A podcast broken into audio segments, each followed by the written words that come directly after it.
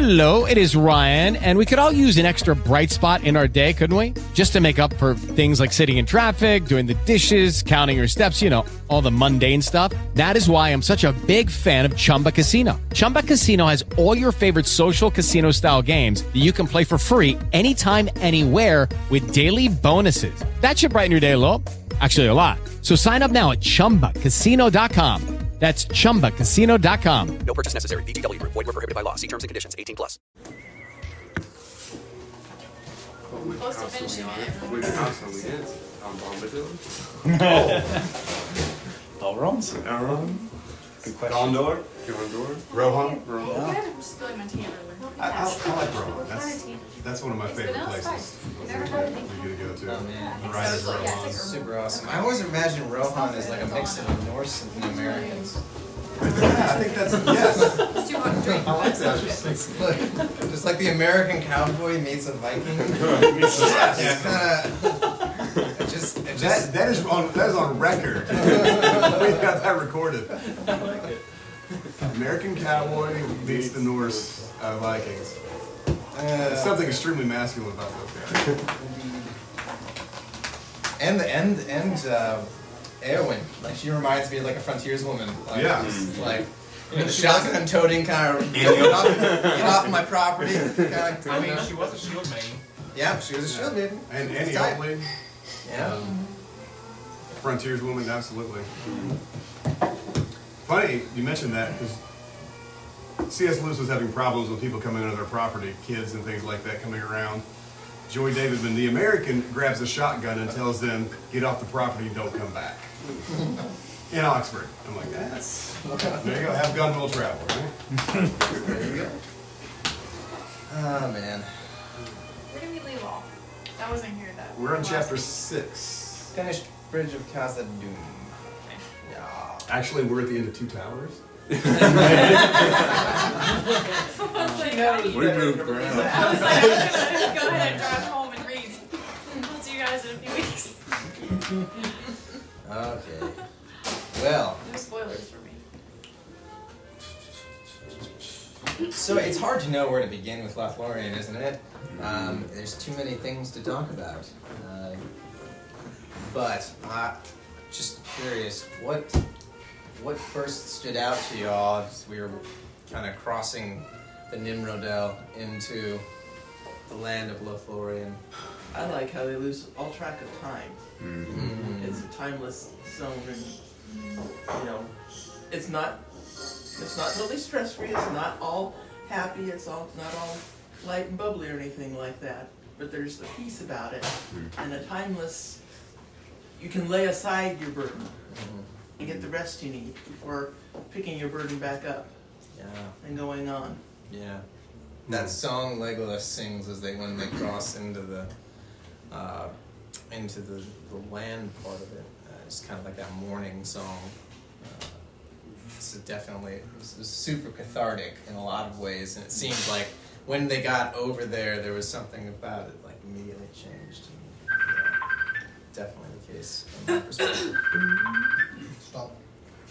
I think that stood out to me too, is just the Sabbathness element of it, where it works at a liter at a literary level to just kind of break up everything because you're you're moving pace by pace by pace, and then all of a sudden Gandalf falls, you have a Balrog, you have this high climax point, and it's like, can you keep going up with that kind of energy? Can you keep moving forward, or do you need a pause honestly allow the reader to kind of just like come come together to grieve a little bit, you know, to spend some time and just kind of some rest before the journey picks back up again.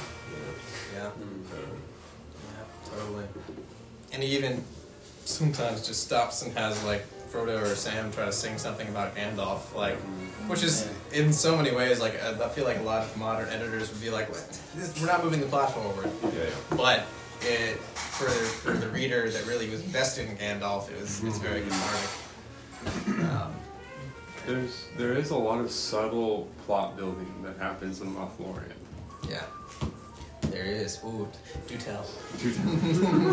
like, I is this because Lothlorien is I'm trying to think kind of like the first place you can see like Boromir is starting to really struggle with the direction the company is moving. You know, like, Yeah. and uh, Yeah. like you said, like the the whole thing with Gandalf, like the, the morning, and then um, I think Aragorn again is like hinted at, like Yeah. this guy is more than what he's seen. You know, like Yeah. but you just get all those subtle plot building, you know, like well, and even in like the legend, like Gimli, like this is like huge in like the wider universe, you know. Um, but like you're saying, like a modern editor would be like, oh, we're gonna just strike that out. Like this is not important like, and yet it's actually really big. Yeah, absolutely. Absolutely. Yeah, Aragorn's. Um, it's like the second time we get a glimpse at his kind of. Underlying. I would. I not call it. I don't know if I'd call it grief, but like longing. Um, uh, um, as he kind of stands there on Caras Galadhon, uh, uh, Kara, uh, what is it? Is it Caras Galadhon? Am I right there? Okay, yeah. Um, yeah, as he's, he's sitting there and just lost in a memory. Oh man. Uh, there's something about that when he wrote that to me. I was just like, man, this is. I don't know why I understand exactly what he's saying right here, like in terms of experience, because I couldn't even put a finger on the thing that I was thinking of, like in my past. But I just could see him standing there, being lost in that, and thinking to myself, I get it.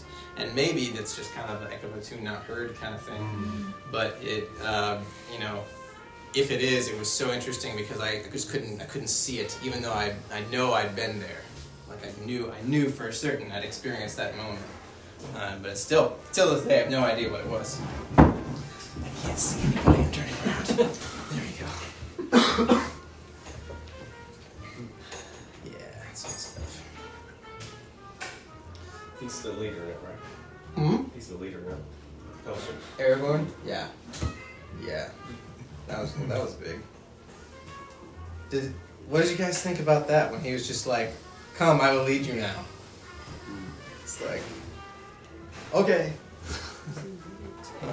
Like, it's one of those things that's interesting. Like, um, we all have an idea of what we would do in a situation, but when you're actually in the situation, what you actually end up doing may or may not be like at all what you think you would do. Yeah. Um, and I think, like, you know, in one way, you could like criticize that, like, oh, this is just plot armor, you know, Aragorn, like, oh, I'm gonna, you know, lead. but in a real sense, like, it actually makes sense. Yeah. And that, again, like, this idea of like he is the leader, like he's obviously like this, you know, the second in command here, like, and so that it actually makes very like a lot of sense that they would just fall in with that, like, Yeah. Well, it's funny because him and Boromir are, you know, there's so much symmetry between them that it almost could have, it almost could have swapped at a different point and it goes this direction, you know, and Boromir really takes the leadership position, which obviously is one thing that they're, they're wrestled with here, so, you know, it's an interesting way of the character development that this is something that he consciously assumes leading the fellowship rather than kind of giving in to some of his fears and anxieties and, you know, stuff like that that's presented earlier. Yeah. And which he does allude to. I think that goes back to when we were discussing um, how Boromir was almost an outsider, kind of coming in. So it's like, even though they were kind of very similar in this situation, naturally they've always gravi- gravitated towards Aragorn, Yep. even from the beginning when he's not leading. He's kind of like in the clique, you know, from the beginning. Yeah. So. And Frodo's There's drawn a to past that they know. Yeah, they're drawn Yeah. to him. And the hobbits have been following Aragorn From ever since Bree. Yeah. right. Yeah. So But that's also a big, dif- you know, big difference in leadership between those that, that are, you know, Bor- Boromir's concerned primarily with him and the men and, you know, his kingdom and so so he's always got this internal focus and that's the only thing that really I think separates the two of them apart. you know, which of course later you see when he dies, you know, like then there's then there's a really great resonance between the two of them. Their visions come together, and they really are like the two great men. You know, it's like then they're finally agreed. But it's just this like Aragorn was never self-focused in the same way that Boromir was, um, and I think this is why that's what he's alluding to. That's the differentiation between somebody who can take on leadership for others versus somebody who tries to lead out of their own interests. Mm-hmm. Yeah. Yeah. And with, and with anybody, like you're gonna naturally be drawn to that person who's a little less selfish and a little. Although you know, I guess we've gotten to talk about Aragorn maybe having some of those tendencies too, but in Boromir not being selfish because how he's led for so long, and but he's, you know, I don't know if everybody was here when we had that part of the discussion, but so many different. It's not black and white. Yeah. There's something. Something about the nature of Aragorn's character too that that. Uh, what's what's the best way to say this? Virtue unseen, but virtue sensed, maybe. Um, just something beneath the surface that you can kind of just see bubbling uh, in, in the way he responds to people, the way he responds to situations, and you know his his patience and and just general aura of wisdom. Uh, I love that. I love that part too. We're kind of taking it back a little bit, but I love that part in Fellowship when he starts telling them about the tale of Gil-galad, the fall of Gil-galad, and they're all kind of like s- surprised because they're like, "What? This guy's like a lore master too?" Which, which is like, I don't know how many. I don't know how, how many people like associate this with like, like. Uh, just kind of like today, like you'd never think that a soldier could also be like a person of of, of high intellectual, you know, Yeah. learning. Um, it just doesn't really associate a, a lot of times with people who are, you know, well, people who actually have less experience with soldiers than, than you. Have. If you did, you'd probably be have a different opinion. But a lot of people from the outside uh, kind of see it that way, and it's and it and it's, it's they and he alludes to in the book is like later on talking about the idea that people who are you know held up in high regard are people of the sword versus people who are lore masters and and Aragorn shows both, which I think is another reason that they're drawn to him, um, is that he's both learned and uh, and a person of strength, which is interesting. Is it? Is there also a, a dichotomy here between the two of them? It seems to me, and I could be wrong about this, but Boromir is more reflexive. He's more rash. His language is sharper. He's a man of action. He wants to jump into, do it. Let's do it. Here's the plan. Let's go. And then you have uh, Aragorn, who's more reflective, and he's uh, he's more measured and reasoned. Yeah, Is that totally, fair? Okay. totally. Yeah, to go with the leadership thing, I, I think um, you you can see that when when Aragorn is having to negotiate between the elves and the dwarves, it, it's such a great little microcosm of leadership and and how in a company, in a fellowship like this, everybody has to like give and take and. Boromir wanted to skirt Lothlorien altogether. He was like, "Screw this place. I, it creeps me out." Um, and I, I, so I think with with that, you sort I sort of get a feeling of like, um, you know, it, you you can't. You, there's no evil in Lothlorien unless you bring it and bring it with you. And I think that he was feeling that he was already being tempted, and he's he's feeling the righteousness or the spirit of Lothlorien, and he, he wants to skirt around it, you know.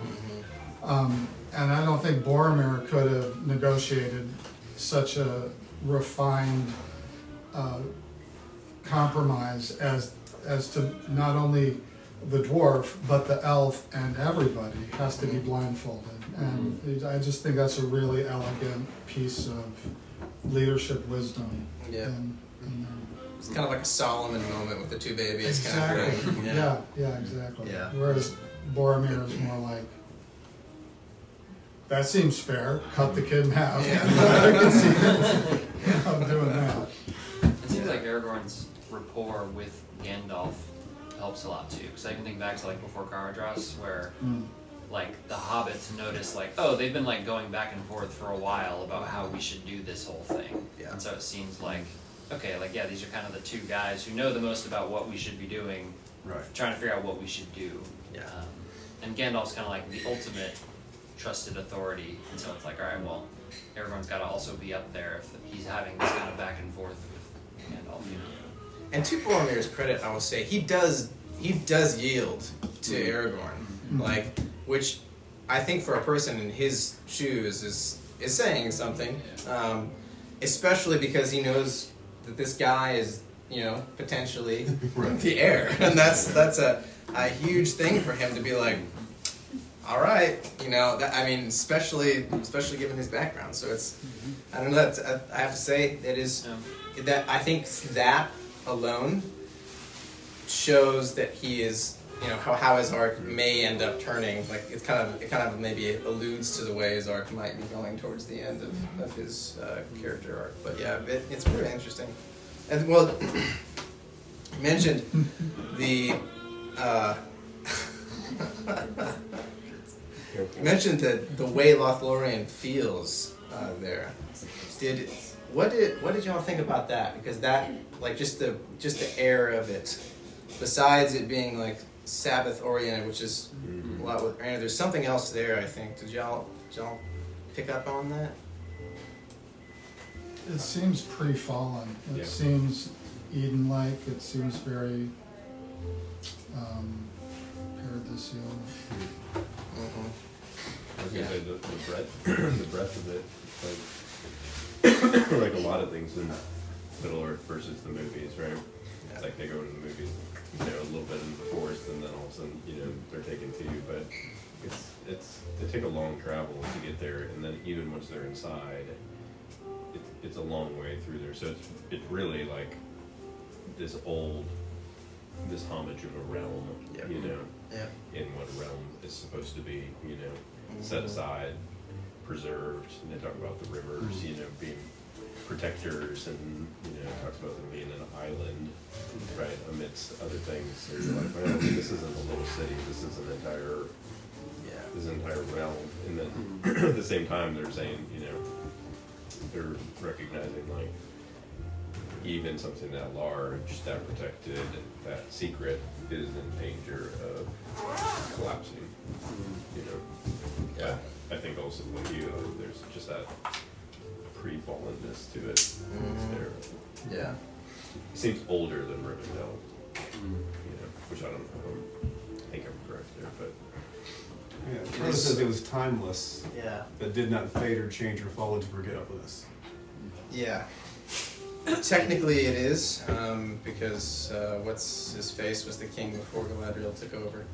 Um, but I think, I think whatever my sense is, there is Tolkien's allusion to Aman or the Undying Lands, which is the idea is that Galadriel. I'm not going to spoil too much, but Galadriel is well, actually, kind of can.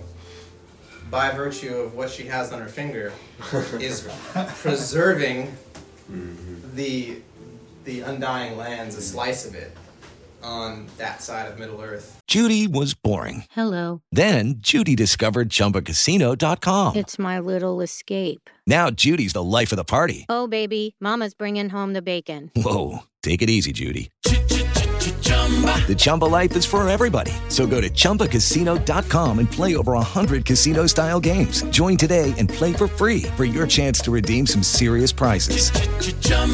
ChumbaCasino.com. No purchase necessary. Void where prohibited by law. 18 plus terms and conditions apply. See website for details. Hey guys, it is Ryan. I'm not sure if you know this about me, but I'm a bit of a fun fanatic when I can. I like to work, but I like fun too. It's a thing. And now the truth is out there. I can tell you about my favorite place to have fun. Chumba Casino. They have hundreds of social casino style games to choose from with new games released each week. You can play for free anytime, anywhere. And each day brings a new chance to collect daily bonuses. So join me in the fun. Sign up now at ChumbaCasino.com. No purchase necessary. Group. Void where prohibited by law. See terms and conditions. 18 plus. Um, and that is so interesting because it's, I think because it's like she's she's trying to preserve this thing that's just slowly, like the rest of the world slowly coming in on it. That there's a lot of thematic overtones there, but it's really really interesting. Um, and and yet she's able to you know still even even in that dark time she's still able to preserve so much of what was lost.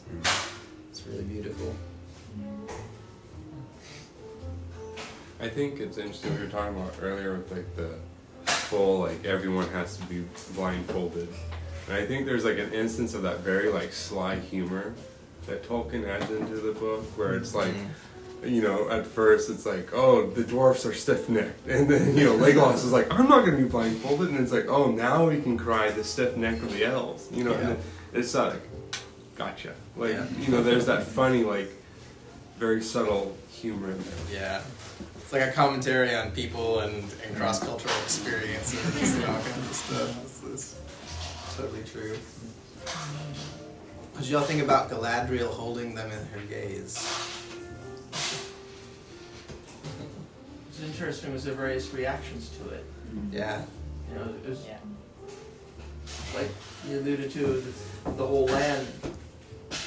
The evil is what you bring into it. There isn't any evil there. Well, Galadriel is like a mirror showing them what was in their inmost being. Mm, that's a really cool way of looking at it. I like that. She is the mirror that she's. yeah, she's, in there, you know, yeah, she was offering them stuff, but that's, you know, it's letting them take a look at what they really desire, who they really are. Yeah.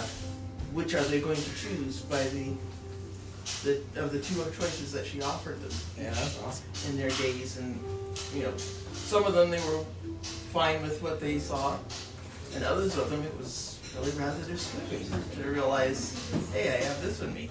Sounds like uh, J.K. Rowling read Lord of the Rings. Oh, a yeah. little bit. Yeah. she did. Sounds like. Yeah, I think so. The more I read, more Lewis is like fiction, and the more I read more Tolkien's fiction, I'm like, J.K. Rowling, you took a little bit of here and there. Yeah. Yeah. There was, there was that line where it talks about, um, I get the right where she's got them in her gaze, but um, and they do this in the movie. they repeat it in the movie, stray but a little, stray but a little, and it will fail. Yeah. To the root of all, yet hope remains while all the company is true. And I think that's interesting because later you see like you know, in just a couple chapters, right, the breaking of the fellowship there, and it's that question of like, did was the if the quest failed because of the breaking of the fellowship? But that's not what she's saying. Right? Yeah. She never says stray but a little, you know, and then the company will be if you stray and the company will fall apart or you guys disband or whatever. It's just remain true, In whatever direction or whatever calling or whatever you're supposed to do. And Aragorn obviously takes that as a leadership thing. It says, you know, to be true is to be okay with the breaking of fellowship and to go pursue, you know, Merry and Pippin and to go on our journey, which is off. But I think it's just interesting the wisdom there, right? Because it's like, again, if they had crossed the river and continued to pursue Frodo and Sam, even though that would have tried to hold the company together, right, the fellowship together as much as it could be, that they would have that would, that would have caused the fall of it all. Yeah. You know.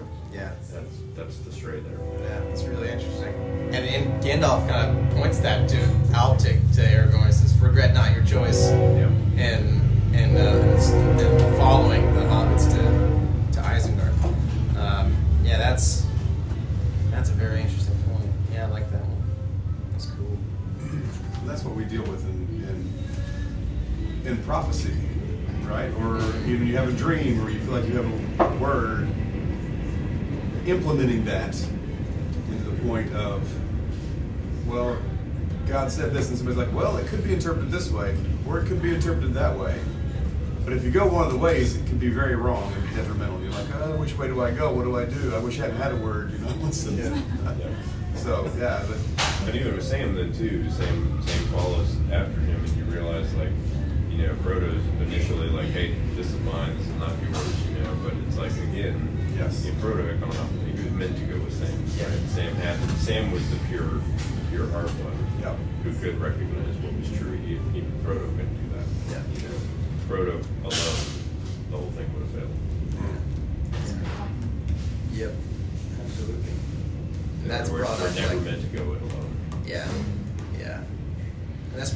like several more times throughout the series. It's just yeah, it's awesome.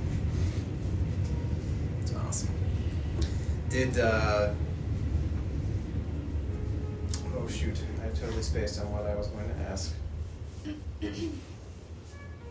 Okay, so here's yeah, here's the other thing. What what do we think about the non-mentioning of how Legolas and Gimli like become buddies? I was just gonna say Like, that actually. I, was, yeah. I want to hear people's thoughts on that. I, I, I do want to hear it because there's a lot of different thoughts on why he like just totally leaves out that kind of like he just leaves it to our imagination as to how they became like buddies. But yeah, what do you guys think? I mean, I just when I read it, I just took it as Legolas finally accepted him just because the leaders like basically made him an elf friend. So he's like, okay, if they trust him, then I have to put my faith in them as well, and I'm just gonna open my heart to see why he's an elf friend. Mm-hmm. That's just how I interpret it as. Well, most of the time they were in Lothlorien, though. Legolas was off with the other elves. He was communing with his own kind until right before they were getting ready to head out again. And then he rejoined the company and fellowship and all. And then the final gifts. Yeah. When Gimli mm-hmm. asked Yeah. for a single strand of Galadriel's hair, Yeah. then he realized Gimli isn't your average dwarf. Gimli, maybe dwarves aren't as bad as the picture that we've painted all these generations and said, That's the moment I need to find out. And then they were stuck together in a canoe together in their in their boat. They were together in their boat, so they had lots of hours there on the river to talk and get to know each other. One of And the things I said is right. It's like the dwarves and the elves never interacted, or if they did, they were short moments of just you know insulting each other and prejudice unleashed, right? Mhm. And here, like they're journeying for weeks, months, you know, on end together, eating together, fellowshipping together. They're in a fellowship together. You know, it's just like it's a testimony again, especially in a world of where Tolkien was writing, where there was still so much segregation, you know, racial segregation, ethnic segregation. You know, you look at this person, that person, they're different from me, and then it's like, but you you never. What happens when you spend time with that kind of person? And all of a sudden, you realize they're not the way that culturally, you know, your little cultural boxes decided to, to you know prescribe that person is, right? And I think you see that like he's again a bit of a testimony to like Elrond too, who's also friend of the dwarves too, because he had a relationship, he had a friendship with them, right? And it's just like there's wisdom in spending time together. Mm-hmm. Yeah. I wonder if there's a part of it where I'm just like thinking of sometimes like before this, Gimli and Legolas have like a very defensive relationship. You know, Mhm. it, you know, some a problem gets brought up and Gimli's like, "Hey, we didn't start it," and responds, "Well, we didn't start it either."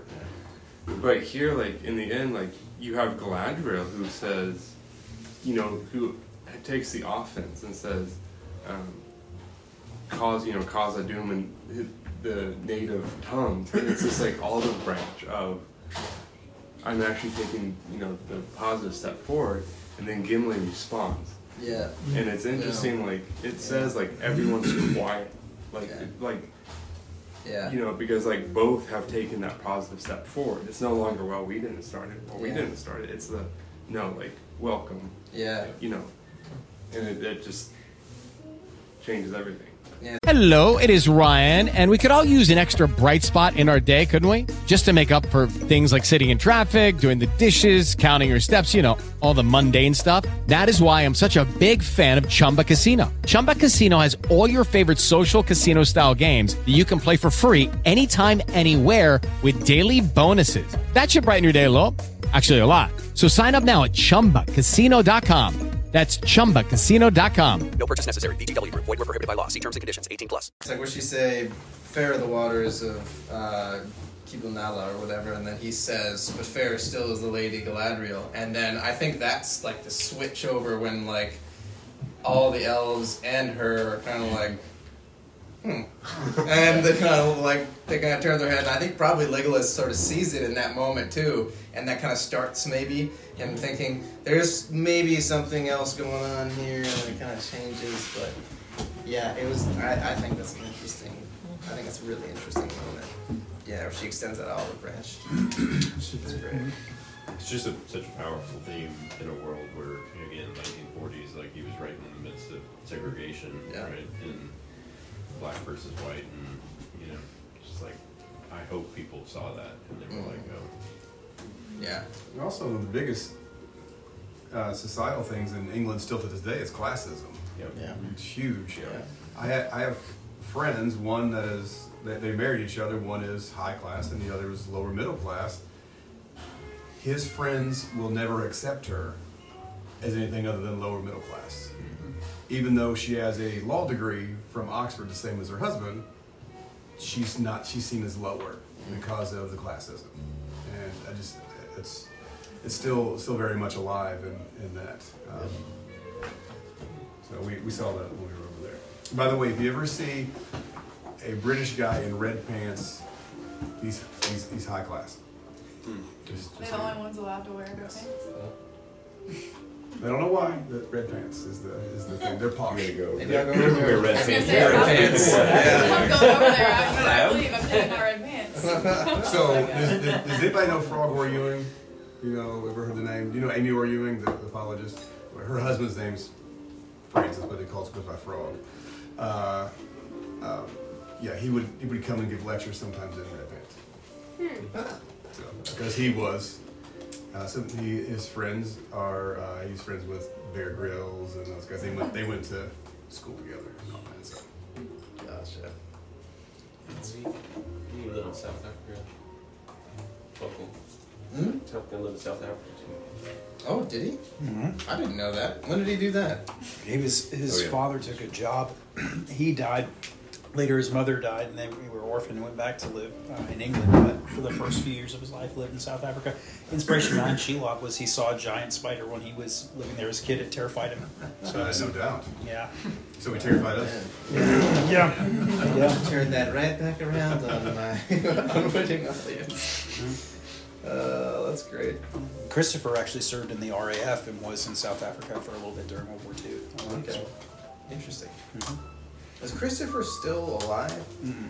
No, he did. He's passed away not long ago, right? 2017 or 2019, something Yeah. like that. Okay. Who's got the Tolkien estate now? I think it's. Gosh. Say it ain't so. You know where he's got them. Sorry. Yeah. Ah, man. Okay, well. let's forgive me that. What about the. Uh, well, you brought up the parting gifts, so we might as well go there. We haven't got to the mirror yet. Oh, no, we didn't get the mirror. Oh my gosh, I totally forgot about the mirror. What am I thinking? No, you have to wait.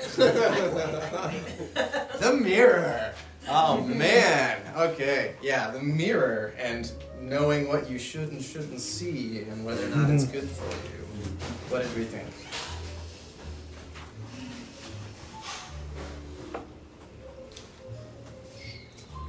To me, it's not science fiction anymore because of the internet. But in his day, it probably would have felt more magical or outlandish. Do you think? Like the idea of being able to see anything at any time around the world. Mm. Yeah. Yeah. Yeah, I had a similar thought with, uh, not in this book, but the Palantir, you know, the fact that just being able to text between like four places is like a big deal. Yeah. You know, the instantaneous communication, but there's something about like looking into what, it goes right along with what she said about Galadriel sort of being the mirror. Once again, you're not just you're not just looking into this like crystal ball. You're looking also into yourself at, at the same time as looking into. I'm not really sure what the magic piece is. You know, but it's interesting. It's it's not only uh, it's not just a tool. It's it's spiritual. It's you're bringing something with it, with you're bringing something to it, and and that determines what you get out of it Mm. somehow. Mm, yeah, that's interesting. That's very interesting.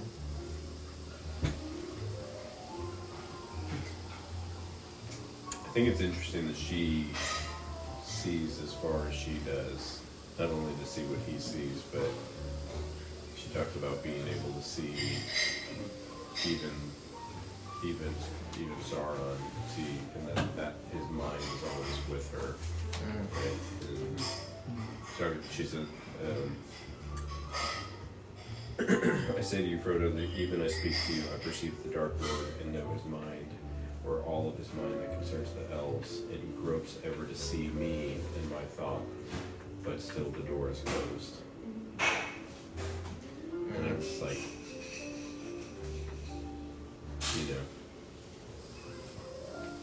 the tension that's there. Yeah. Right. For Yeah. constantly you know that, and and it's like if you've ever been in a in a position where you felt almost tangible, tangible evil, you know, you kind of have an idea what that what that is like, right? Where it's like, man, that keeping that door closed is awfully hard, you know, to not be consumed by it. And we know that she could be very easily, right, if she let that door be open. Um, just think it's an interesting aspect to her. She's the only one that I think has that kind of insight, you know. Yeah, absolutely. I feel like Tolkien really likes the idea of um, like advice being dangerous. Like he like reiterates that a lot about how dangerous it is to like advise people on something. Because we are hearing this again. We talked about it a lot like the first week we we had this group for this book, but like even again her saying, you know, I just like he asked like should I look into it? Where's like should I do it? And she's like I don't know. It's like well she does she knows everything, but she doesn't she doesn't want to give that advice. You know, she's like I don't. I don't know if you should or not. Based, it just depends, you know. I'm not a so- counselor. Yeah, and so I think that's just I've been thinking about that a lot just because it keeps coming up. Mm-hmm. Yeah, definitely does. I wonder if some of some of her insight there is because of the fact that she has had a direct encounter with Sauron before, you know, in the previous age, but being given one of those rings, like she's the only one, even Gandalf, you know, hasn't. Sar, you know, Saruman has, and so therefore he gets an insight into his mind and decides he wants to play with it, right? But she's she's the only character I think other I don't know, Elrond maybe. Elrond and yeah, no no one else in this book anyway. Yeah. Yeah. But yeah, that's that's pretty interesting. And it's interesting too the kind of both what you bring up. The the idea I think I think Tolkien kind of touches on sort of like a an almost extra dimensional or higher higher level higher spiritual plane between these characters uh, going forward. Like it's like what does it mean always you know feel him gnawing at her from a like from a great distance? I mean that's uh, she, yeah. Granted, she's an immortal uh, creature, but like that's very unusual even in an elf. Like it's like it's it's really weird, and, yet they have this connection that seems to span space and time, and it's interesting. I think because it it, it sort of it's sort of like because Frodo even alludes to it, right? He's he's like. Hello, it is Ryan, and we could all use an extra bright spot in our day, couldn't we? Just to make up for things like sitting in traffic, doing the dishes, counting your steps, you know, all the mundane stuff. That is why I'm such a big fan of Chumba Casino. Chumba Casino has all your favorite social casino style games that you can play for free anytime, anywhere with daily bonuses. That should brighten your day a. Actually, a lot. So sign up now at chumbacasino.com. That's chumbacasino.com. No purchase necessary. VGW Group. Void were prohibited by law. See terms and conditions. 18 plus. You've worked hard for what you have your money, your assets, your 401k, and home. Isn't it all worth protecting? Nearly one in four consumers have been a victim of identity theft. LifeLock Ultimate Plus helps protect your finances with up to $3 million in reimbursement.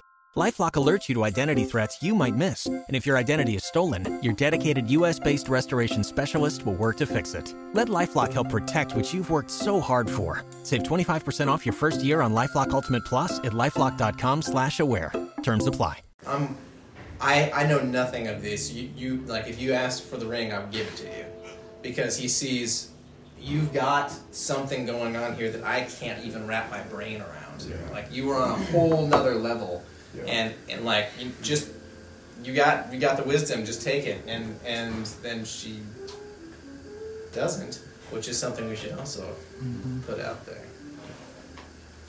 Before we go right there, he gropes ever to see me and my thoughts, but the door is still closed.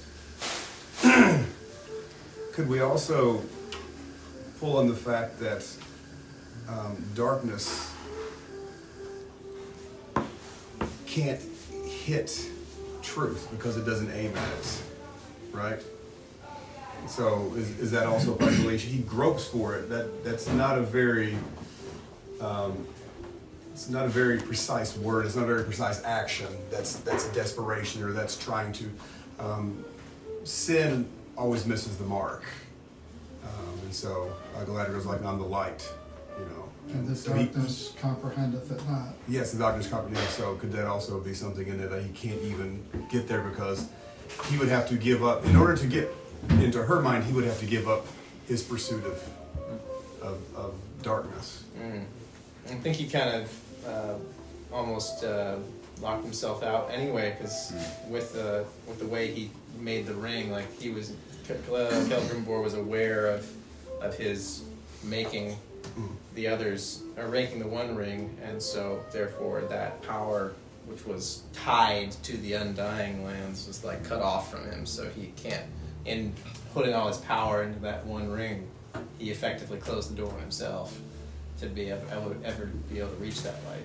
Yeah. I think you, you can't discount though her volitional, her, her ability to, Right. have, you know, freely choose. And, I mean, you see that of course later on, particularly with, with the temptation there. But I think she's hinting still that she has the power to open up the door, you know, and be corrupted. So sure, as long as she remains true to who she is, then he can't get there. But she has the ability to Right. deviate from that, and then the moment that happens, you know, he's on her like a wolf, right? So Uh, the the Bible says Satan's like a roaring lion, seeking who may devour, going to and fro, seeking who he may devour. But that's a volitional thing, who he may devour. That's a, that's a choice. Yeah, Yeah, and I think that that she just helped keep the door shut by she says I, I passed the test. I Yeah. will, I will, Yeah. I will diminish. Uh, there's so many Christ-like references. It, it, interestingly enough, in, in Galadriel, you know, she says I, I will diminish. That you know I, I must increase. He will. I Mm. must decrease. He will increase. Uh, she's willing to Wow. diminish in order to Yep. to, you know, it's, it's definitely a, a salvation type thing. And early, and later on, when, or no, earlier, I guess, forget where I'm at, she, you know, actually says, "Let not your hearts be troubled." You know, he Mhm. actually says that. You know, and it's interesting that he, that Tolkien would put, you know, such close paraphrases um, in Galadriel's mouth. But also, um, I was thinking about something that Lewis says is that a, a good man can understand, uh, a, good can understand evil, but evil can never Yeah. can never comprehend. You know, somebody that gives into a temptation never understands the virtue of not having given in. Yeah. And so that, I like the little Lewis parallels that sometimes I see, you know, in Tolkien. Yeah. Absolutely. I think it's interesting, um, considering Miriam what you said, Randy, kind of just taking into account. Like I know Tolkien did not base Galadriel as uh, the Virgin Mary, but it is interesting how, like one of the quotes that he had said. Um, uh, this I, I pulled it up was all my own perception of beauty, both in majesty and simplicity, is found upon Our Lady. And I know that there were a lot of aspects that Galadriel has in terms of this beauty. And Miriam, you had mentioned her being like a mirror in the sense of reflecting back evil in that sense. And Randy, what you had said about Sauron, the mind of Sauron always tries to perceive her. And there's sort of like this like biblical connection within uh, the typology of Mary being the new Eve, um, and in the sense of like God said, "I will put enmity between you, or between the woman and the serpent." You know, the sense of evil trying to encroach and um, perceive that and get a closer look on that which is good, that which is beautiful. I think it's interesting because, like I said, Galadriel is not the Virgin Mary, but there's an interesting notion of this sense of beauty and goodness and uh, you know that sense of evil trying to it's interesting because Sauron is like is seeking power to subjugate others. But it's interesting how that type of evil generally is obsessed with power and is obsessed with sub, the subjugation of others, and, and the idea of losing that power makes one very insecure. And it's kind of saying like Sauron never even conceives the idea that, that anyone would want to destroy the ring because that's just completely illogical. That's like anathema to him. He always perceives that somebody like Aragorn, who would be this strong king, would use it against him. So I think it's interesting how Galadriel closes that door because mm-hmm. there's really like no really need, there's no like opening that. I think as her as a character that would be mm. uh, pretty volatile. But I think in terms of this idea of beauty and goodness, I think that's a, I've never really thought about that before. Yeah. That made sense. I, and I think I think what you just said there too, like if she opened that door, mm-hmm. how volatile it would be. Like, is there coming back from Saruman and Galadriel? You know, and again, there there's a bit of a Christ reference there. Like, what would have happened to reality? Well, I like- honestly. I mean, it would have it would have contradicted itself. You know, if if Jesus had fallen in temptation, right? Because then you defy your own nature and you're the source of everything. So, like here, with her being that representation of the pre-fallen, Yeah. you know, world, Yeah.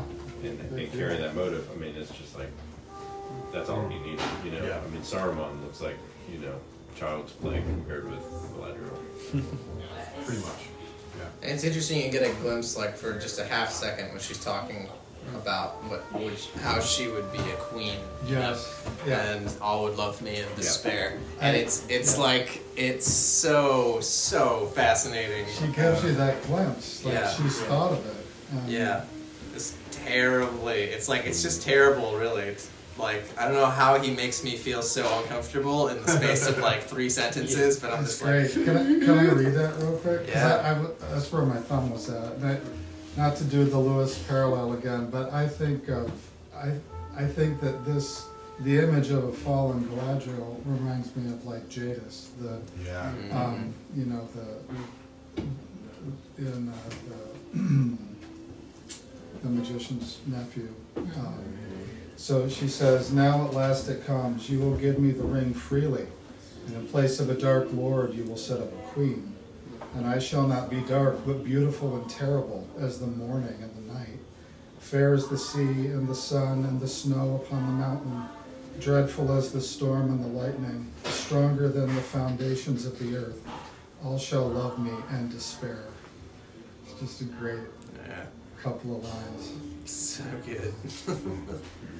it's like he's pulling he's like pulling like bits and pieces out of Psalms and Isaiah and that in, in that description. Um, and like she's almost it's almost like she is like seeing like a godhood in front of her. It's like she can just like feels like it's within her grasp and then she's like pulls back and she's at past the text. It's also her own. It's also her salvation too. Yeah. Because then you know that I I will go into the west. She's talking about you know sailing across the sea and being with the elves. You know, and it's like and you see that at the close of this age, but she, she you know she can't do that. She doesn't do. She chooses not to do that, or isn't allowed to do that at earlier ages. So really, until this climactic moment, it's one thing that I actually do like about the Ring of Power that, that like she had that opportunity to go and she she resisted and said my my path is not done here, you know. So she remained, and it's like again she's been here for three ages, really since the beginning till now, and now it's like this is this, it all culminates. This all culminates in this, and now now she's free to go. Yeah. I like that she ends it with, I will diminish going to the west and remain Galadriel. Yeah. Just like this Mm. acknowledgement Yes. of like, this would make me something Exactly. not what I am right now. Exactly. It's like, oh, dang. Yes, and I was just thinking about that as, as, as someone was saying, you know, if, like I can't remember who was saying, you know, if she takes it, you know, what would she become? And it's like, well, not herself anymore. Mm. She would be something else, and that's just so powerful. And it's interesting that what you said about her choosing not to. In the books, she chooses not to because she's go will go to Tol Eressëa, which is the little island off the coast of the Undying Lands, and it's like not quite as awesome as the Undying Lands, basically. So she's like, ah, it, I've been to Aman, I'm good. I'm gonna stay in Middle Earth, and like, you know, Eressëa is not quite there for me.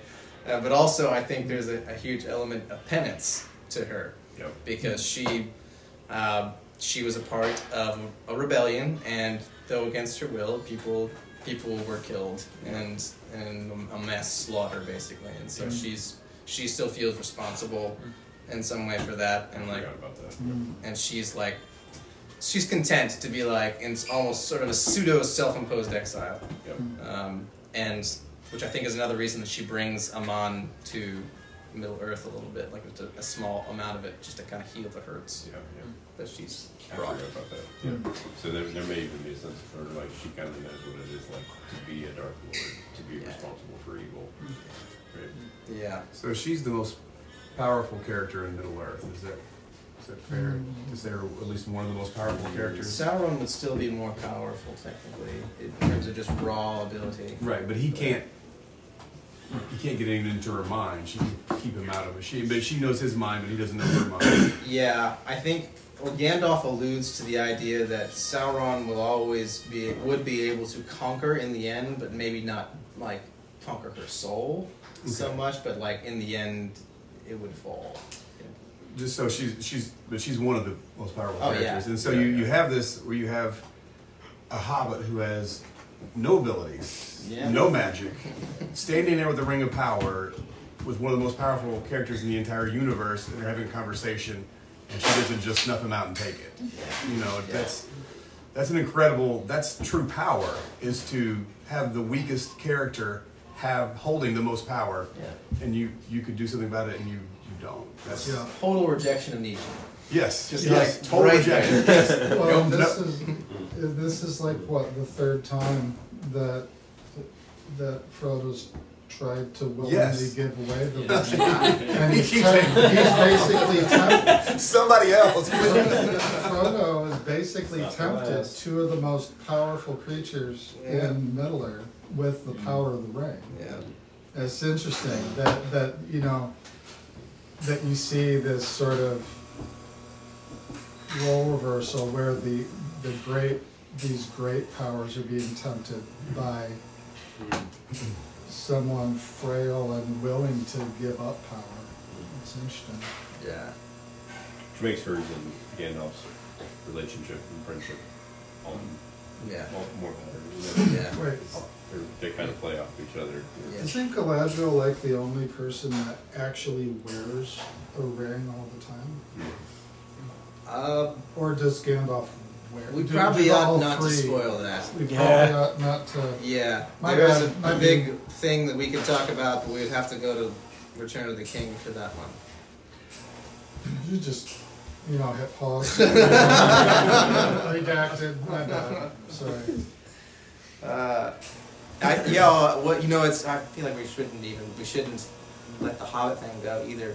Like, I mean, that's so cool. Like, just like the idea too that like this huge, like powerful creature, like you were saying, is effectively saying, no, you small one need to take this. Like, like Yeah. the acknowledgement of that the burden is yours, not because of anything extraordinary about you, but because you're Exactly. meant to have it. Like Yeah. that is is But, uh, so like you said, that's a rejection of will to power. Yeah. That that is a Yeah. will to meaning philosophy, and that is and it it works it works out because if will to power was correct, we would have the terrible Jadis queen, we would have the Maleficent, and the un and actually they would undo the entirety of the universe. It would be undone at that. So yeah, I, I think that's fantastic. I wonder something I've been thinking about. And this kind of goes back to an earlier discussion of Tom Bombadil, but um, Can't ever escape the guy. no. oh, I see where you're going. and I love it. but is Tolkien? I don't know. Maybe this is reading too much between the lines. But is Tolkien getting at it's not how much power you have, but what you do with the power that's yes, important. yes, absolutely, absolutely. And so there's that huge, you know, irony. Like you know, we've talked about. Like you have the most powerful person. They don't do anything. You know, like I think Marcus has talked about. You know, Glorfindel comes back, and the only thing he does is helps them get to Rivendell, and then like that's it. And yeah, it's like this like. You know who this guy is, Like, you know. But and then like Frodo, like we've talked about, like knows not like it's not how much power you have, it's what you do. And so like there's a song, um, "Little is Much," um, and it, the verse is like, um, "Little is much um, when God is in it. Labor not for wealth or fame." You know that idea of like we want like even when we don't like try to like there's always that idea of like if I'm the good Christian, I've got to be like the pastor. I've got to be on. the evangelist. I've got to be all this stuff. And um, the reason I was thinking about it, I was listening, I was thinking about, um, and this is kind of jumping ahead, um, but uh, when Sam is tempted with taking the ring, um, he has that moment of like, all I need is a garden. That's all I need. And so, like that, can we be content with what God gives us? Yes. Yeah. And going that far into even if um, evangelism, even in being a pastor, even in whatever ministry we're in, like, can we be content with that? Mm-hmm. Like, and so it's not how much power you do, it's not how many people you save, it's not matter how, you know, it's what you do with what you're given. Yeah. Mm-hmm. I think we can pull back to what Randy said in the beginning, where Frodo's responsibility is to carry the ring. Sam's responsibility mm-hmm. is to be with Frodo. And so every if you so uh, Viktor Frankl and also um, uh, Viktor Frankl and Solzhenitsyn and uh, Jung, they all talk about responsibility being the essence of being human.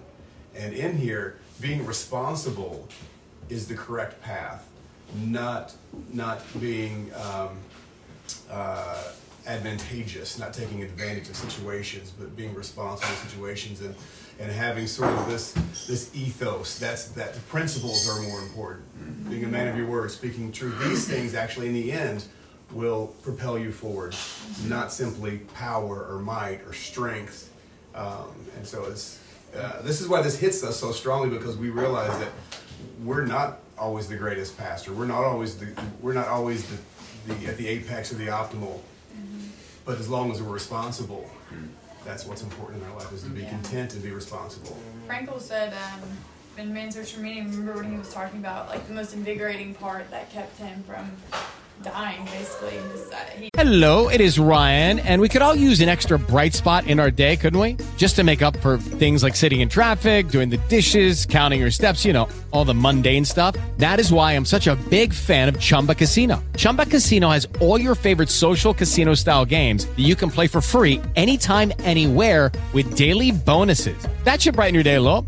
Actually, a lot. So sign up now at chumbacasino.com. That's chumbacasino.com. No purchase necessary. Group. Void were prohibited by law. See terms and conditions. 18 plus. Waiting on a tax return? Hopefully, it ends up in your hands. Fraudulent tax returns due to identity theft increased by 30% in 2023. If you're in a bind this tax season, LifeLock can help. Our US based restoration specialists are experts dedicated to helping solve your identity theft issues. And all LifeLock plans are backed by the Million Dollar Protection Package. So we'll reimburse you up to the limits of your plan if you lose money due to identity theft. Help protect your information this tax season with LifeLock. Save up to 25% your first year at LifeLock.com slash aware. He alludes to the fact that if, if he wouldn't have had this thought that he would have just died like everybody else in the Holocaust, but like what kept him going was knowing that no one else could bear his burden for him, like knowing that he was the only one that could do that because he had his own destiny in front of him, and Mm. like all these other people bear, were bearing theirs, but like only him could like bear his own, and he's like that's what kept me from basically just completely undoing and dying. So glad he did. I think implicit.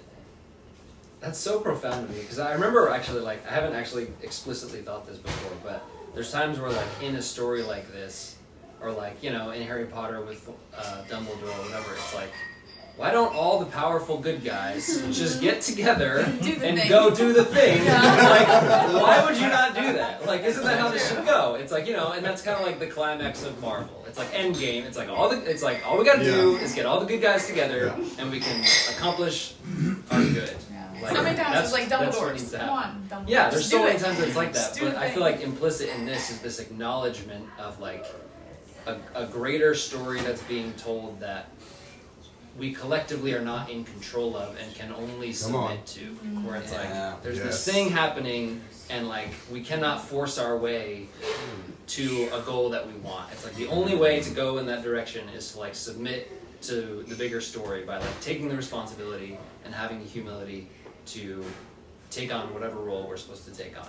And that's like so crazy profound. Yeah. But it's funny because it's never really struck me that much. But Yeah. I've definitely had that thought of like, what are we doing? Like, let's just get Elrond and get Glorfindel and get Galadriel and just go to Mord. Like, what are we doing? Give me the goals. It just seems so straightforward, but it's like this acknowledgement of like that is not that's not the role of humanity. Mm. Yeah. Like, that's not what we are. There it is. It's like we're we are part of a bigger story that we are not writing. Yeah. And that's kind like of, kind which is- of World War II buff, and like that's a that's a theme there too. Is like the true heroes are, are the individual people that will never be named, right? Yeah. It's not Yeah. the people that developed the Manhattan Project and dropped bombs. Like Yeah. even though that, you know, finished the war, you know that you know, and it and it and it was the most powerful part of the war.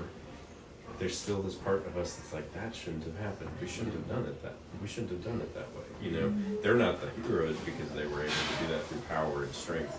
These are the heroes that even if they even if they died in the, in the process, right? They're the heroes. Yeah. Right? Mm. And it's so true what you're saying with the whole thing, the whole thing. Like when you look at the context of Tolkien's whole universe, this is his entire like big message. This is his meta, meta message over the whole thing. If you look at the Silmarillion, look at what's the first thing that went wrong in the song of creation. It was Melkor decided to do his own thing, to mm-hmm. usurp the role of Iluvatar. He's, he, I'm going to make my own music. Mm-hmm. And then Iluvatar said, "Oh, but guess what? I planned that all along." he brings his music into the in, and makes it even more beautiful. He takes the bent song of creation and turns it into something far more than it ever would have been. Um, and so, like Melkor, even this like, and when you look at it from the from the perspective of like thirty thousand feet, you just see all of these creatures who are like, you look at it, you go, well, why are you doing that? You know you're gonna lose. Like it's Yeah. like from like from the perspective of like if you're looking at Sauron, you're like, Sauron, you're a Maiar. You were there in the beginning. You know you're done. Like, Yes. why are you doing this? But this Yeah. because you're looking at it from this perspective, and I think that's what Tolkien wants us to do. He wants us to look at it as like from that huge universal perspective and go, ah, I belong here, and I, that's what my role is. And if I stay true to that, then I will I will accomplish what I'm meant to accomplish. Um, it's just so beautiful. So Alvin Plantinga says that the good of the cross is so good that it trumps any world where free creatures will be born without the capacity for sin. Yeah. And you, so Melkor, Melkor, the song being changed into into this beautiful thing. God takes the weakest parts of us, and that's what He redeems, and that's what's beautiful. And and because we, what do we do? We submit it to Him. We said, "Thy will be done, not mine." And that's what this whole thing is. Frodo doesn't. He doesn't these people don't want. They don't want the job. You really don't. They don't want the job. He keeps giving, the, trying to give the ring away. Take it, take it. It's like, no, this is your responsibility. Do that. Take it. See it. See it to the end. I know concerning hobbits is maybe not everybody's favorite part of the book, um, but I think going back to that, it, what in the group discussion, a thought I just had is it really makes us question the dynamic of what power really is, because Sauron's trying to hold on to this thing to subjugate others to his will, but I think that Galadriel, by denying that evil, ultimately lives in a greater good, and that truly is more powerful than like a finite thing that that has it's it's so limited. Like, and then going back to concerning hobbits about the fact that like Tolkien talks about in jokes that even though hobbits have become, in particular this part of the Third Age, very uh, fattened and I guess happy with where they're at, he does write that if that disappeared, they're also very hardy folk, and you know it's something Sauron overlooked the Shire. It was this sense of like he didn't really think much about it, uh, and only really became aware of it when it only became part of his focus. But I think there's that sense of even in how people would perceive weakness. Like hobbits have a strength that no one else has.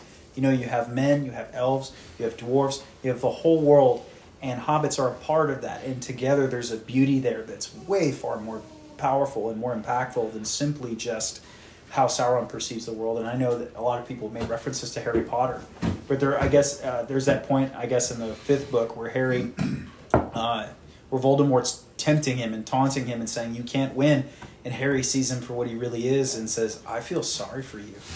I pity you." And I think you know, maybe you brought up Isaiah, but there's that point I think in the end where. Uh, where the enemy will be revealed for what he actually is, and it's the point where the, the question that surrounds that is, is is this the man who the nations trembled before and were afraid of? Because there's that sense of like that is so, um, I guess, finite in the grand scope of an eternal, universal truth, Yeah. which is really interesting to think Yeah. about. Man, it's, it's really beautiful. Do we have time to dive into the gifts? I think we Yeah, go for it. Yeah. You got any night any more of them nice shiny daggers? All right, Miriam, your time is nigh. I don't know. Uh, I just brought that up in relation to how it was kind of a catalyst for Gimli and Legolas to realize mm-hmm. that Gimli and, by extension, all dwarves may not be what he always thought they were. yeah, totally. But it was also interesting how each gift, while it may not have seemed that important or that, that spectacular or that, you know, why this? Why a box of dirt? Mm-hmm. you know, why a vial of light? Why this? Why that? And yet, not to be giving spoiler alerts or anything like that, but each gift, no matter how seemingly insignificant, turned out to be mm-hmm. exactly what the recipient needed Yeah. at some point. Mm-hmm. Yeah. Yeah. Did Boromir get a gift? He didn't, did he? Yeah, He Boromir got a gift. He got a, a belt and Oh, that's right, the belt. He got the same, same as everybody else, so just the belt, the cloak and stuff. He didn't get a You didn't get a special gift. gift. Yeah, he didn't get a special one. But neither did Merry or Pippin. They just Well, that- got. well, I mean, they got just got the the, belt daggers. and. The daggers and the Yeah. cloaks and stuff. Well, I think the dagger is from the Barrow Downs, but um, The, the belt and the. the belt, the belt and the brooch, Mm. and the and the cloaks. Yeah, they all got. That's great. And technically, Gimli wouldn't have gotten a gift because she said, uh, you know, you're, what, what gift would you ask of me? And then he asked for the lock of her hair. Um, which, there's got to be something culturally there. I feel like there's something culturally there that I don't quite understand, but that I, if I did, it would make that way Mhm. make a lot more sense. Probably, yeah. Um, the Did it? lock of hair. Uh, maybe Did it's a Viking thing. I don't know. he really did love the Norse. But yeah, that is, is pretty interesting. Isn't there like a larger thing about somebody had asked for a, a a lot? dwarf year like second age or whatever he they asked i don't know if it was two times or three times for a lock of hair and she refused and he the dwarf was like very angry about it i think it was two times because then gimli when he asked for the one She gave three. three two for the two times she denied and then the one i think I don't know, i've read read this little slip about it several times and still can't think of it Wow, haven't, I haven't read that one. That's interesting. I thought there was like a background to that. I've never heard that one. That's really interesting. Yeah. I, I like how this really ties right into the gifts from uh, Father Christmas. I was thinking the same thing. I didn't want to say it. I jumped into Tom Bombadil, so I thought I'd throw that out there. So I know y'all love Father Christmas and how it fits right into the story. Uh, this is this is interesting right here. Uh, as told in the ancient uh, in ancient Greece, a single blessed hair can protect a person or even a kingdom from the harms of the world. Hey, oh, So which that's- is that's- yes. which is interesting because she said the harms of uh, harms of the world. She says gold or uh, gold or riches will have no power over you. So maybe that's what he's alluding to there, that the harms of the world are actually the greed that Right, is so, be so it, often akin Which- to dwarves. Which is so often the dwarves' downfall. Yeah. I I was I thought it was had a real note of chivalry to it. You know, it like is very much Mhm. from a, Yeah. the knight errant, the romance sort of. Uh, let me bear, you know, the standard by the lock of your hair, my lady. I mean, Yes. it, it sort of elevated that romantic nature in a dwarf. Really, sort of elevated Gimli. Yeah. Um, So, that's good. so I was able to get the name. I, excuse me if I butcher this. I think it's Feanor. Yeah. Feanor. Yeah. So he had asked for her. Uh, uh, something about I had asked her three times for a single strand of her beautiful hair, and every single time she refused him. Even when she was young, Galadriel's ability to see into others' hearts was very strong, and she knew that he was filled with nothing but fire and greed. Mm. And then, meaning Gimli, seeing his heart was Mm. pure. That's so interesting because Feanor was the most powerful elf to have ever lived. That's really interesting. Chose the new nobility and dwarves. Yeah. So, Yeah. They're not- so Captain America serum. All is the elves thought that they Huh? were dirt. This is the Captain America serum. Maybe. Yeah, so somebody put on here, this is why Gimli uh, gets to be an elf friend people because Galadriel looks at him and thinks he deserves what she refused to the greatest elf ever lived, and and then twice that, and because he has no idea of the significance of what she's given him, he's going to treasure it for the rest of his life, anyways. Mm, yeah. Yeah, that's great. That's really great. No harm comes to him, really, does it? Does he? He makes it through pretty. He makes it pretty well. He does get a nice a nice scar for his trouble, but other than that, he's doing pretty good. Um, That's what can make somebody sit on the throne about to charge the Black Gate say, Certainty of death? Small chance of success? What are we waiting for? I've got these three locks. Exactly. Yeah. I find it interesting. Does anyone else find it like interesting? Maybe like a tiny bit weird, but also interesting that he's like totally in love with this woman who's super married. Like, I mean, like, that I, I, it's, it's a dwarf. Yeah, I mean, it's really interesting. I, but I think there maybe is some sort of romantic quality that's not like covetous at the same time. I don't know how to put that. Um, but maybe there's just something there that I don't. Maybe a, me- a medieval mindset, maybe that I can't wrap my brain around, where it's like my lady does not necessarily mean I want to bed you. It just That's- means I, I, I love adore you. I, you. yeah, I adore you. Yeah. You are something I hold up. Uh, Like, as, as That's, she's the light for him to aim. a, hey, there you There go. go. That I mean- could be it. I mean, we've heard him talk about like they don't they don't differentiate uh, men and women. Like Dwarfs. it's like they say that they look just like us. They all have beards, and then he sees her. It's like you are not what I'm used to. Maybe. I wonder if the later comparison between the sun and night kind of goes to mm-hmm. your point Yeah. Yeah. of like that think so. idea, like you know. Yeah. Well, th- Think of the Great Divorce when Sa- Sally Smith, she the the, the woman, I'm um, writing the names. Oh, yeah. uh, where where she, Sarah, Sm- oh, Sarah Smith, the Sa- woman who's, yeah. who's, who's the greatest woman. Yes, Yeah. and and men see her and fall in love with her, but actually fall more in love with their wives. Yes. And she's a mother to all the children, even though that she. and So that quality, that that type of of, of, of optimal femininity, that that Yeah. you know that kind of Brings out the archetypal. best. Makes Uh, men yeah. more true to their wives, Yes. not less. Yes. Yeah. That's very. I, I wonder if that's what he's alluding to. Yeah. Pretty interesting. It's pretty interesting indeed. And uh, what is? I, and you know what? This is so weird. I can't remember what she gave Aragorn. The sheath for The- Andúril. She's Arwen's. Yep. That's what it is. Yeah. Oh, and the elf stone. Did she give him the Elfstone then? Mm-hmm. Yeah. Oh, okay. Oh, wow. That's really interesting then, because she's basically preparing him for the eventual uh, grasping of his, of his own. Yeah, he's basically preparing him to take up his own, which is interesting. Yeah, man, there's a lot of stuff in that chapter.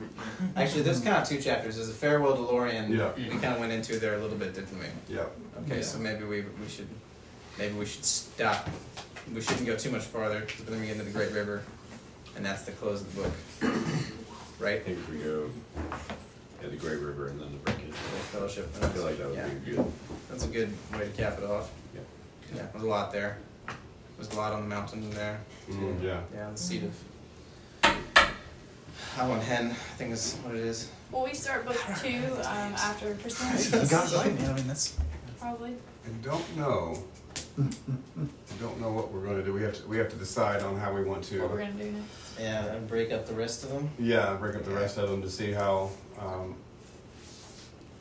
because we have the, the main flow has been, Yeah. spring is theology, philosophy, and, uh, the summer is cultural stuff usually, and so the, the, the winters are usually for literature, so. But this is, uh, this is not the, uh, the realm of Wes, and so we're, we, uh, make decisions as a, as a collective the best we can. So We'll have to think on it for next time, maybe. Yeah. Yeah. You think we have one or two weeks left of this this one probably? Like two? Probably one. I would. Okay. I don't know. The the Great River is not super. It's There's just not a a lot in the Great River. No, but got 'em. Yeah, no, just got one. Breaking yeah. the fellowship. Breaking the fellowship's where it's all at. Yeah. Are we going to talk about the departure of Boromir, or wait till book two for that? Oh, man. Two Towers.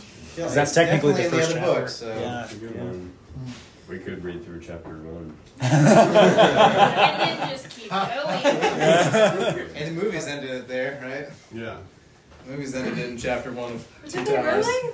Yep. Yeah, the That's movie. good to know. Yeah, the movies go into into chapter one of the Two Towers, and that's it. Okay, so I need to read chapter one of the Two Towers before I watch the movie. Yeah, that would be you- really annoying. you will My definitely wanna do that. Yeah, Okay, you can read I, would first. I haven't seen any of it. Yeah. I told myself I would never watch the movies ever until I read the books. Oh, Wow. if we're finishing up next week, we should plan a we should plan a movie party. night at, at Miller where we see it on the big screen. Oh, So, I have I have carte blanche on Sundays. Uh, so if anyone's got the Blu-ray, that's the best way to watch it in I there. Boom. Extended edition. Okay. Sweet. Extended There we four and a go. half hours. That would be awesome. When would this be? I need. I need. Well, it'll be a Sunday probably, 'cause- Alright. but like we can decide which one. Yeah. Yeah, I just I gotta plan out my dates. yeah. That's should be fun. Yeah, next Oh, week. yeah. Next week's Alright. awesome. That would be If anybody's local, go vote tomorrow. If Yeah. Not local, go vote too. If you're in Not- it's not go here. vote. Yeah. Go vote here. Just just not at Wetmore Elementary. It won't work. All right. Zero will